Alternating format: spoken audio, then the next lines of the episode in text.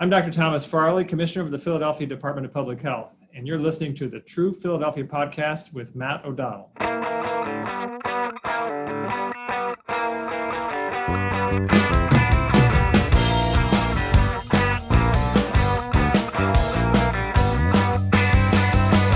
Thanks for joining us on the True Philadelphia podcast. I'm Matt O'Donnell. One of the earliest and sternest warnings about the danger of the novel coronavirus in our area came from one of the most consistent voices throughout the pandemic, Dr. Thomas Farley, the Philadelphia Health Commissioner. You could say he had been preparing for this moment all throughout his medical career. The North Jersey native is a pediatrician and epidemiologist who spent more than a decade with the Centers for Disease Control studying how infectious diseases spread. He also led New York City's health department during the H1N1 pandemic. When he took over the Philadelphia Health Department in 2016, Dr. Farley knew the big one would come one day, the big one being a worldwide pandemic that would disrupt the health and lives of millions of people. The city would record its first official COVID 19 case about four years later on March 10, 2020. Dr. Farley began by giving daily briefings on the number of cases and deaths, the restrictions needed to flatten the curve, and the measures we all need to do, like wearing masks. That is where our conversation starts because I noticed that throughout all of this, Dr. Thomas Farley seems so steady, so academic, so calm.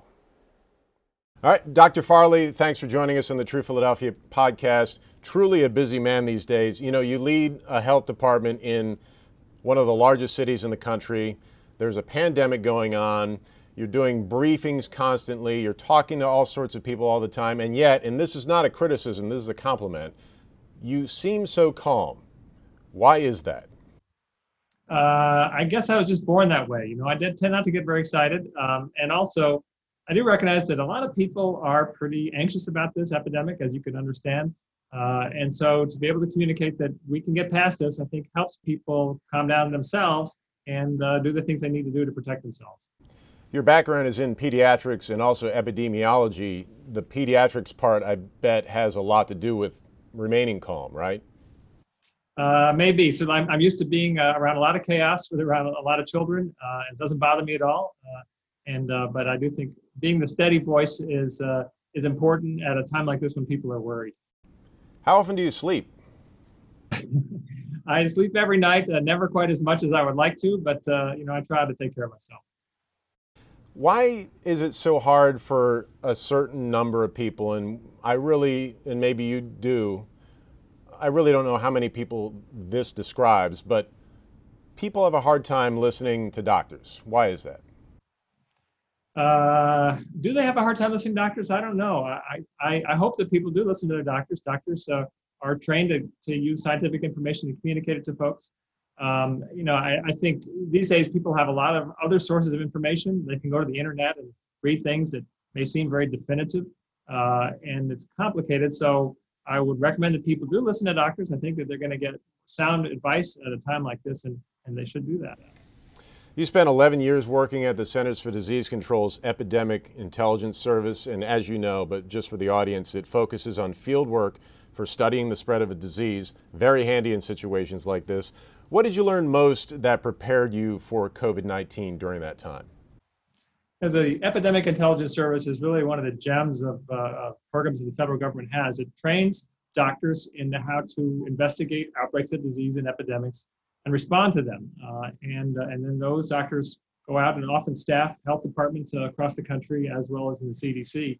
Uh, and so uh, you'll get into some a wide variety of very unusual epidemics, each one where people are maybe anxious about the situation, and you learn to use data to understand what is causing the disease to occur, um, and then to communicate clearly to people the steps they need to do to try to prevent the disease from continuing to occur. Uh, and this uh, COVID problem is really just that on a giant scale, where uh, we, we use data, look at data a lot to determine uh, what's going on, uh, where the risks are occurring, and then try to communicate as clearly as possible to, to all kinds of people as well as organizations steps they need to take to reduce their risk. I'm sure during that time in the CDC, they talked about the big one. And does this fit the description of the big one that they warned about? Uh, absolutely. Uh, you know, the big one was felt to be most likely pandemic influenza uh, and a shift in the influenza virus that would uh, make it so that everybody was susceptible.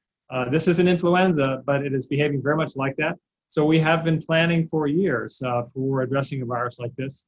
doesn't mean that we've got it all right. Doesn't mean that all the all the plans are exactly what we need to follow. But that thinking did help us figure out how to respond.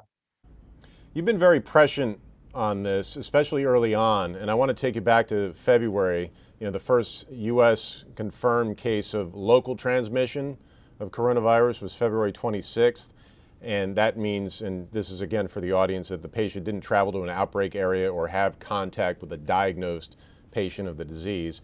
The day before, on February 25th, Dr. Farley, you said the coronavirus so far is not in Philadelphia. It's likely coming here because it's spread around the world. Take me back to that day when you said that.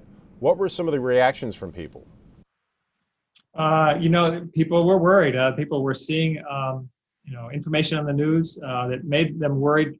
At the same time, uh, people had a certain skepticism. Um, there's a lot you see on the news that's occurring in another location, and you know, it never really comes close to home. Uh, and so, I wanted to be clear that this is likely to come close to home. That there are certain things that you're going to experience and certain things you're going to need to do uh, as this vi- virus and this epidemic uh, hits right here in your neighborhood in Philadelphia.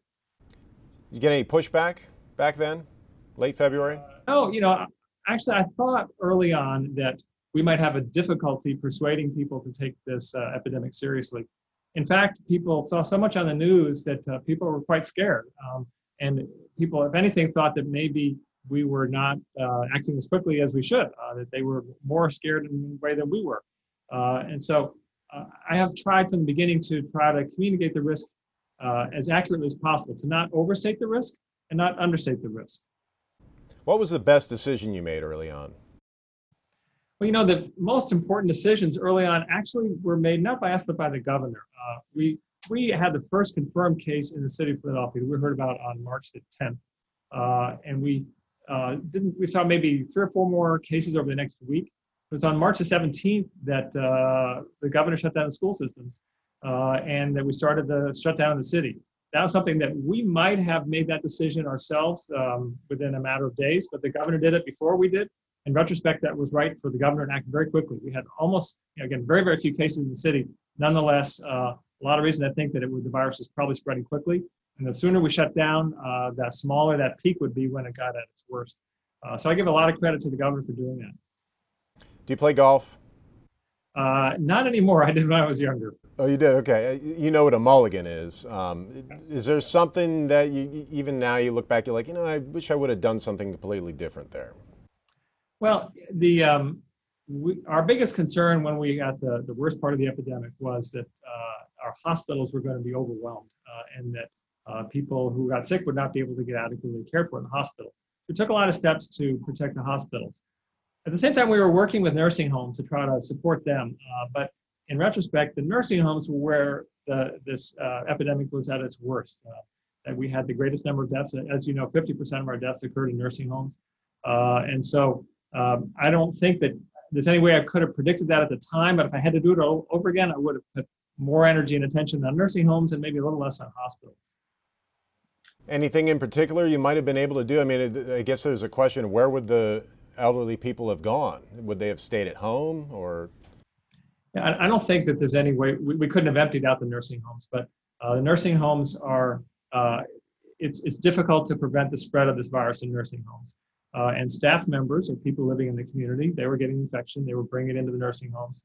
People got infected. Uh, the, the way to prevent that is through uh, training and meticulous attention to technique in nursing homes. And I think we're we're much closer to that now than we were then. Uh, but it was all pretty new for nursing home staff, and so uh, maybe a little more training early on on how to how to manage the situation uh, might have been able to to lower some of the case counts there. We saw a lot of states reopen, in many people's opinion, on the health care side way too early. Uh, Georgia, Florida, uh, Texas come to mind. How did those reopenings impact Philadelphia directly, and did they set us back to a point where you can actually verify that? Uh, they did impact us in a negative way, and it was a real problem. Yeah, the southern states and some western states opened up way too early, way too recklessly. People were going back to restaurants and bars, not wearing masks. Uh, so they had a big epidemic wave uh, really across the entire nation. Uh, here in Philadelphia, we had a small epidemic second wave, you might call it, um, in, uh, in ma- mainly mid to late July. Uh, and uh, we know now from our contact tracing, an awful lot of those people reported travel. Uh, so they were going to these other states where disease rates were extraordinarily high. Uh, so we saw more cases, and we've just reported now that there's been an increase in deaths in the past few weeks. There's a uh, always a lag between when we see the, the rise in cases and when we see the rise in deaths. So absolutely, I feel like that around the rest of the country did hurt us. It didn't hurt us nearly as much as the first epidemic wave, uh, but it, it definitely uh, we our case rates would be lower now if that had not happened. Um, you began leading the New York City Health Department in 2009, and that was right as the H1N1 uh, pandemic hit with the flu. Uh, and this is a virus that, as you know, mostly impacted young children and didn't seem to impact older people. And the coronavirus, SARS 2, uh, COVID 19, is the exact opposite. How do you explain that? You know, each virus is different, and uh, us as, as a society and, and as human biologic entities, uh, we respond differently to them. You know, when uh, the H1N1 influenza virus hit in 2009, we thought that was a big one. Uh, it was a big shift in what that virus was. We thought a lot of people were going to be susceptible, and it was going to be very similar to the scenario we've seen now. Uh, once we got into it for a few weeks, it became apparent that older people weren't getting it. Uh, and in retrospect, they weren't getting it because they probably had antibodies from having seen a similar strain of the virus some years past, just enough to prevent them from getting seriously ill. But the young people didn't have those antibodies, so that's why they were getting it. So that it ended up being not nearly as bad as we thought it was going to be. Uh, when COVID came along, this is a virus that clearly is a brand new virus. Nobody's ever seen it. Nobody's got uh, antibodies to it. But young, healthy people tend to be able to handle it pretty well. The immune system can cover it. It's in that ways, it's not that, uh, as I said, it's it's a nasty virus. It's not that smart, uh, and so a young, healthy immune system be able, is able to handle it. But for older folks who are not as strong immunologically, uh, they can get very seriously ill. Uh, that combination makes it play out very differently across the whole society. I've heard comments from people that suggest that older people are expendable and that we should make decisions that would put them in jeopardy so that we can quote unquote live our lives let's say that H1N1 was the big one happening now and it had the characteristics like, you know, spreading amongst asymptomatic people very easily and, and becoming a full scale pandemic. Would flipping the tables and having children being more at risk have the public's mind a bit different about this? Uh, certainly, the public cares a lot more about uh, a death in a child than the death in an elderly person. Uh, we certainly can't, in the health department, a death is a death. Every death is a tragedy. Uh, even if it's your you know 88 year old mother, they may not have many years left. It really is tragedy, uh, and uh, and we try to do everything we can to prevent each of those. Uh, it does the, the, the pattern in which this virus is occurring does change a little bit our strategy. Uh, so as you know, our strategy has one element of protecting vulnerable populations. If we can put extra precautions around people who are elderly or people with chronic medical conditions, then if other younger people get this infection and don't get seriously ill, we haven't done a lot of damage. So uh, we, we can, in a way, take advantage of the populations that we know are unusually at risk uh, to try to address the, the impact overall. When was the last time you had a cold? Remember those? I wondered if all of these new daily practices and habits are having benefits beyond preventing new coronavirus infections. Dr. Farley talks about that, plus what the end game might be. Will we always need to wear masks? Could we see effective, regular treatments for the disease? And what about getting a vaccine? Personally, I get sick maybe once or twice a year. I'm luckily I'm a very healthy person. I don't tend to get sick very often. I have not even had any feeling of sickness since this all began. And I know that all the new things that we are doing with social distancing, washing our hands, being careful about putting them near our mouths, probably play, plays a lot into that. Do you have hope that maybe the actual flu season maybe not as impactful and that people aren't just going to get sick that often because we have more things like that ingrained in us now? Yeah, you know, I, I see a number of articles about uh, warning about the flu season coming up, uh, and it may be really bad, but in fact, it may be not as bad as an ordinary flu season because we are taking those precautions the mask, the hand washing, the distance that's going to help prevent the spread of flu in the same way that helps prevent the spread of COVID. Uh, I'm still strongly recommending that everybody get a flu vaccine uh, because we certainly can't be sure, and flu can be very deadly. Uh, but um, I'm hopeful that maybe the flu season won't be as bad as a typical flu season. The virus that causes polio, we have a vaccine but no treatment. With AIDS, we have effective treatments, but there is no vaccine. Do you see either of those two scenarios being what will happen eventually with COVID 19? Uh, it does appear to be that this is it's a lot easier to develop a vaccine against COVID-19 than develop treatment, and that's the way it is with most viruses. So I think we're going to see that the most progress on on vaccines uh, quicker than uh, progress on treatment. Uh, and that's overall a good thing. You know, vaccination uh, really is, is a wonderful thing. I think it's the greatest advance in uh, all the history of medical science. Uh, and so we can really get rid of this uh, virus if we vaccinate people appropriately and if we have a really good vaccine. Treatment is kind of a secondary thing. I would say HIV is different in that, that it's a vaccine is proven to be very hard to produce uh, effectively, but treatment has, has made a lot of advances. I consider the anti-vax movement very fringe still. I think they're very loud, and but it's still pretty small. At least I hope so. Uh, and I'm sure you have feelings on that. Uh, you also have the idea that some people may not feel it's safe to take a vaccine because of this push to get one out as quickly as possible. How do you think those things are going to factor into whether or not people are going to get the vaccine and enough people will get it? Right. So there definitely will be people who are going to be concerned with any vaccine that comes out about its safety. The first thing is that uh, I'm going to be very looking very carefully at any studies that come out uh, around a vaccine. And I want to make sure that I am convinced that it is safe and effective before I recommend it. Uh, if I'm not sure it's safe and effective, I'm not going to be recommending it across the city of Philadelphia. If it is, then I'm going to recommend it. And if I fall in the categories of people recommending getting vaccine, I'm going to get one publicly so that people can see that I've you know, put my money where my mouth is. Uh, so I'm, you know, people will be concerned about that. At the same time, we don't need to vaccinate necessarily everybody. Um, I think we need to start with the people who are most vulnerable, uh, people who are over the age of 65, for example, people with chronic medical conditions. If we get a very high percentage of those people vaccinated, then we can greatly reduce the mortality rate from this infection. Um, so um, we'll see how it goes when we get closer to a vaccine, uh, but I think it'll work out.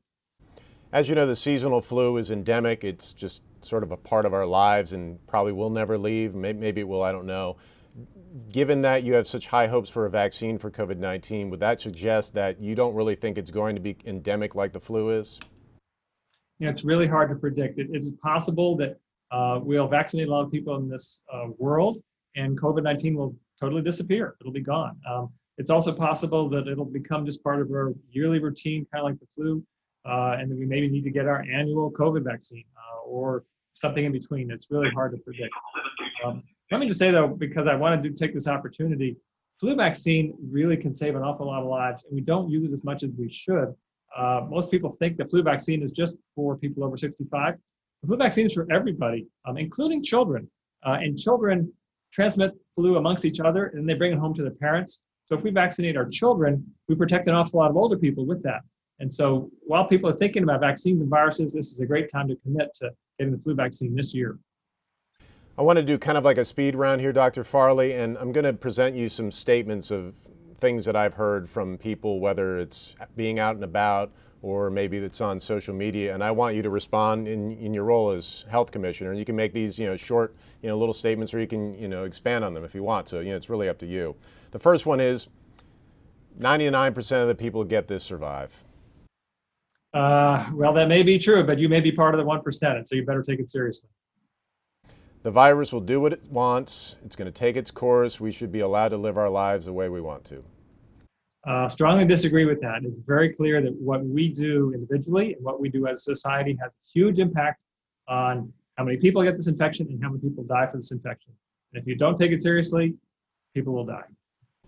Our country's too big and civil liberties are too important for us and so there was never a chance that we were going to be able to make this any better than it is now uh, I think we, it's clear that the actions that we take are, have a big impact on this virus uh, and that we can manage this as a country. We're not going to make it go away, uh, but we can greatly limit the number of people who have a serious infection or die from it. The impact of the shutdowns were worse than the virus itself. The impact of the shutdowns were tough, uh, and uh, and so we need to figure out what's the right balance between restrictions on our activities to limit the virus spread uh, without restricting it so much that we create more damage. Uh, I think we're close to that right balance now. They're never going to have a perfect balance. Uh, but I, clearly, if we didn't do any restrictions on activity, uh, we would have many thousands more deaths in the city of Philadelphia. A couple more here, quick little statements I've heard while being out and about. It's unfair that the Walmarts were allowed to stay open, but my friend's restaurant couldn't survive the two, three months of the shutdown and had to close. Yeah, I'm very sympathetic to restaurant owners and restaurant managers. They've been hit hard by this. Uh, but the simple scientific fact is that restaurants are high risk settings. A bunch of people are together inside, not wearing masks. Uh, they spread the virus there. And so we have to put a limit on that setting. Likewise, bars, uh, it's much lower risk settings elsewhere. Uh, and that's some, some of the cruel uh, aspects of this that we simply can't control. This is one that I've said. I'm probably not going to shake hands with anyone anymore. You know, handshaking may be a uh, you know a, habit that uh, becomes part of the past. Uh, people recognize that uh, that there is a risk associated with that. Some infectious disease doctors never did it. Uh, life can go on though. Maybe we'll learn how to bow like they do in the Orient when you uh, meet somebody. we can still go on society without handshaking. I guess the handshake was just to make sure you didn't have a weapon way back in the day, and it just kind of stuck. And so, so, in many ways, it just doesn't make any sense. Uh, yeah, you certainly you know you carry uh, germs on your hands, and so shaking hands is I, I, I like it as a custom, uh, but uh, I do recognize that there's some uh, disease uh, spread risk associated with it. Some people throw a veil over their eyes and believe in absurd things that the death toll, now at more than 183,000 people, is somehow a hoax, that 5G technology is being used to electronically spread the virus, that the seasonal flu is worse. Dr. Farley has heard about it all, but when given the opportunity to vent about misinformation, the commissioner chose instead to highlight how many people do get it and already bought in on the tactics needed to end the pandemic. I get a lot of hate mail, mainly through social media, from people who are upset for valid reasons and sometimes for completely absurd ones. What are some of the things that people have said to you that really have stuck out in terms of that realm? Oh, oh you know, I get emails from people all sorts. People either angry because we've shut down too much, or angry because we haven't shut down enough, and uh, you know, I, you know, I'm letting people die or killing people. I really don't pay attention to those. Uh, I know most people are taking this seriously. Uh, people come up to me and they thank me for the, the work that I've done in communicating. Uh, the, the, few people that are, you know, send angry stuff, uh, I just do my best to ignore. I try to do the same thing. Sometimes it's really hard. The, city of Philadelphia right now is is definitely not in, in great shape. Uh, many businesses, as we've been talking about, have had to close. Crime has spiked. The budget's going to be a real mess uh, going forward the next couple of years. And that social distancing aspect that may or may not have to continue over a long period of time can't really coexist with having a city where people are close together and do stuff together and they're out in public. How do you, even as health commissioner, see Philadelphia coming out of this pandemic? You know, over the long term, I'm really very optimistic, and maybe that's just my, you know, the constitution. But the, uh, I do think we're going to get a vaccine that's effective, uh, and I think we're going to vaccinate enough people to where uh, this virus is not that much of a problem. And if it happens fairly quickly, uh, so that we had this period that's maybe it's a little over a year when we really had to have restrictions, I think we can bounce back quite a bit. Uh, a lot of businesses can start up again, uh, and so it's we still got we've gone through a lot of rough times. We've got more rough times ahead of us, uh, but I do think we're going to pull through all that, and I do think we're going to be able to bounce back after we do. Let's say we get through this one and we defeat the virus. Do you expect another pandemic to come, and how how would we handle that one? Well, when you have 10 billion people in the world all flying around each other in crowded places, uh, then as we see, new infectious diseases can come up and uh, and quickly spread around the globe. You know, the, the Centers for Disease Control had a system it was trying to put in place for globally detecting new infections and responding to them quickly so that they don't become pandemics. Uh, that uh, has been curtailed uh, and that needs to be put back in place. I think the whole world uh, has learned this lesson here uh, the hard way. Um, we're going to have more more pandemics. I do think though that with the right um, public health techniques, we can respond to them quickly and keep them under control. We'll take it seriously a lot quicker and probably be quicker in doing some of the things that you and other health professionals advise, right? I think so. You know, um, SARS came out in 2003, I believe it was, uh, and it hit um, South Korea pretty hard.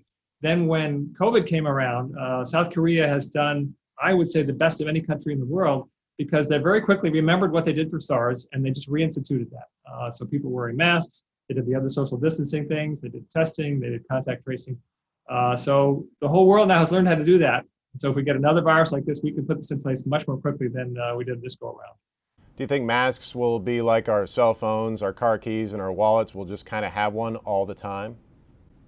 Uh, well, I certainly hope we're not in a situation where we always have to wear masks. I hope we're getting past this epidemic. But I think uh, we'll remember how to wear them. And so if we get a new respiratory virus that crops up, and people very quickly remember how to put that mask back on again. When you were working in New York, you were really priding yourself on the public health measures that passed in the city, like banning smoking in public places, cutting down on the consumption of salt and sugary drinks. And while Commissioner here, as you know, we have the sugary drinks tax, which has led to a decrease in at least the purchasing of these things in Philadelphia, whether or not they're going to the suburbs. Uh, there are different theories. Um, how does fighting a pandemic compared to trying to attack some of the things, some of our habits that are a lot easier to attack? You know, I'm glad you asked that question because uh, public health is not just about infectious diseases, it's also about chronic diseases that are put at risk uh, by things like smoking and unhealthy eating and lack of physical activity. Uh, and we address all of those. Um, and in fact, uh, smoking kills more people than COVID has or than COVID will. Uh, and so we all need to take that seriously. Uh, and there are things that we can do as a society to uh, reduce smoking rates and have everyone live uh, longer, healthier lives.